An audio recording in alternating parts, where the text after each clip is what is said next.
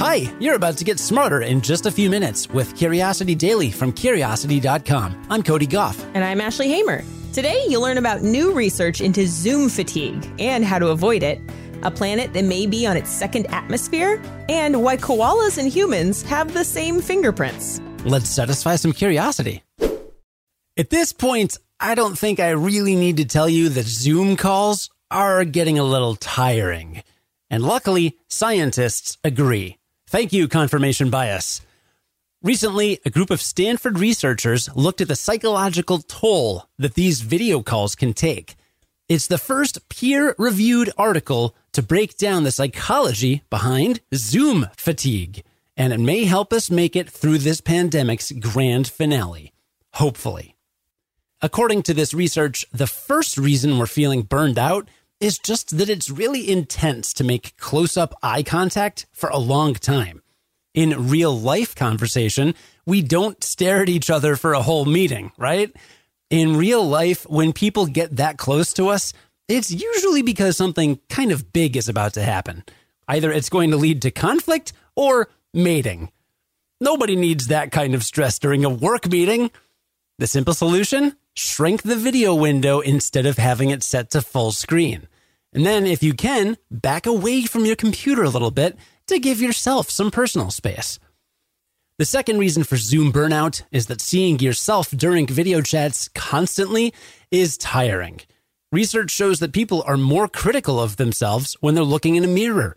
So staring at yourself on Zoom is probably a bad idea. Again, the solution here is simple. You can hide your own view from your screen. Just right click on your image and hit hide self view. Video chats are also exhausting because they make it harder to move around. When we're on the phone or in person, we can walk around and do other things. The solution may be to turn off video. Or if you must be on screen, give yourself a space where you can move around, doodle, and relax while you're there. Movement may even help you think better too.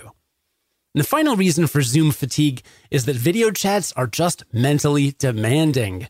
Not only are you thinking about how to respond verbally, but you also have to frame yourself properly, nod enthusiastically, and make sure you're looking okay. The solution here is to turn off your video sometimes. Just listen, turn away from the screen, and give your brain a little break. If you're not sure what's most exhausting for you about video calls, there's a 15 question survey from Stanford that you can take. It'll break down whether your fatigue is emotional, motivational, visual, or social and how you compare to others. We'll link to that survey in the show notes. And if your boss insists that you have to be on video, maybe tell him to listen to this podcast. If a planet loses its atmosphere, can it get another one? Well, just ask GJ1132b. Researchers who took a close look at this planet with the Hubble Space Telescope think it's on its second atmosphere. The exoplanet, located 41 light years away, is sort of like Earth. It's roughly the same size and about the same age. But there are some big differences too. The exoplanet is locked in a very tight orbit around a red dwarf star that's young and hot. A year takes just 36 hours, and the extreme closeness locks its orbit so one side of the planet is always facing the sun. Thanks to new observations, researchers think the exoplanet has lived a very unusual life. It looks like it used to be way bigger than Earth. It was probably once a huge gas planet that Earth could have fit into many times over. But it didn't stay that way for long because radiation from its star quickly burned off that big, fluffy blanket of hydrogen and helium. Once the atmosphere was gone, the planet was just a bare core about the size of Earth. The planet probably has a very thin crust, likely just hundreds of feet thick. That would help explain why the surface of the planet is so hot, almost 500 degrees Fahrenheit or about 250 degrees Celsius. It also explains the very weird thing about this planet. Despite losing that thick, cozy atmosphere way back when, it does have an atmosphere, a second atmosphere. The current atmosphere is made of molecular hydrogen, hydrogen cyanide, methane, and a haze of tiny particles that seems pretty similar to smog. The hydrogen is probably left over from the original atmosphere. It looks like the planet's magma absorbed a lot of the stuff back in the day and has been slowly releasing molecules of hydrogen and the other gases back into the new atmosphere through volcanic processes. There aren't volcanoes on the planet, but with such a flimsy crust, it's not hard for gas to escape. As for the smog, it seems similar to what happens on Earth when sunlight interacts with pollution from fossil fuels. This could mean that some rocky planets didn't start that way. Instead, they may have started as gas giants that lost and regenerated their atmospheres. It also means that there's no truth in that famous saying you really can teach an old gas giant new tricks. People are always saying that, Cody. Well, if I ever get a dog, I'm going to name him Gas Giant. I feel like that would probably be accurate for a lot of dogs. You're such a cat person. There's a chance that you could be framed for a crime committed by a koala. No joke. It turns out that koalas have fingerprints that are so similar to those of humans that the two could easily be confused. The good news? That gives scientists a clue about why we have fingerprints in the first place. When it comes to the animal kingdom, fingerprints are actually pretty special. The only animals that have them are us humans, non human primates like chimps, gorillas, and orangutans, and koalas. We're very closely related to non human primates, but koalas? We're separated from them by 70 million years of evolution. And yet, if you compared human and koala fingerprints side by side, not even a microscope could tell them apart. So, how did koala prints become so similar to ours? The most likely answer? It's all in our grasp. Our primate ancestors used their hands to climb trees, just like koalas do. Our hands are also really good at grasping objects like pencils and bananas. Koalas spend their days grabbing big handfuls of leaves to eat. Scientists think that primates and koalas developed fingerprints independently for the same reason. It's an adaptation to help with grasping. But why are fingerprints important for grasping? Well, contrary to popular belief, it may not come down to an improved grip. A 2009 study found that fingerprints actually reduce our grip since they cut down on the surface area that can stick to an object.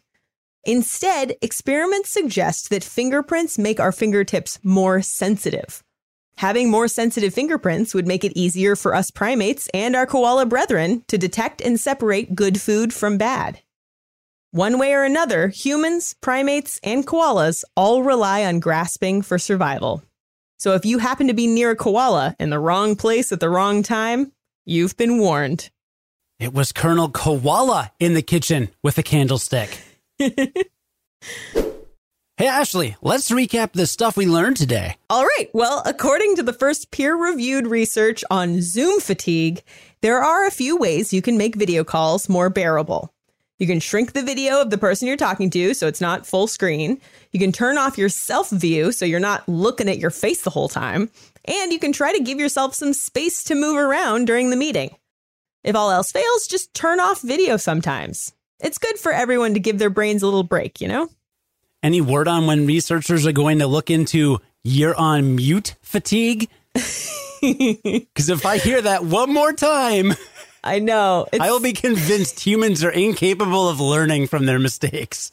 I feel like people have, have gotten better about that over the pandemic, but yeah, it is it is pretty annoying. And I, you know, I've definitely been guilty of it. You've been guilty of it. No. I want researchers to do a study on how many hours of productivity were lost in aggregate across the pandemic just from people pausing and then saying you're on mute and then going off mute. If you're listening and you have any capability of doing this research, please do it. I am so curious. You know what, Cody? I'm just going to make your screen really tiny. Uh huh. Well, you're supposed to do that anyway. just the tiniest. We also learned that astronomers found a planet that might be on its second atmosphere. GJ 1132b rolls off the tongue and looks like it used to be a huge gas planet, but radiation burned off its atmosphere. Some components of that atmosphere may have been absorbed by magma on the surface, and volcanic activity spewed those gases back out until a new atmosphere formed. And this means some rocky planets may have started out as gas giants. So, not a very rocky start. Just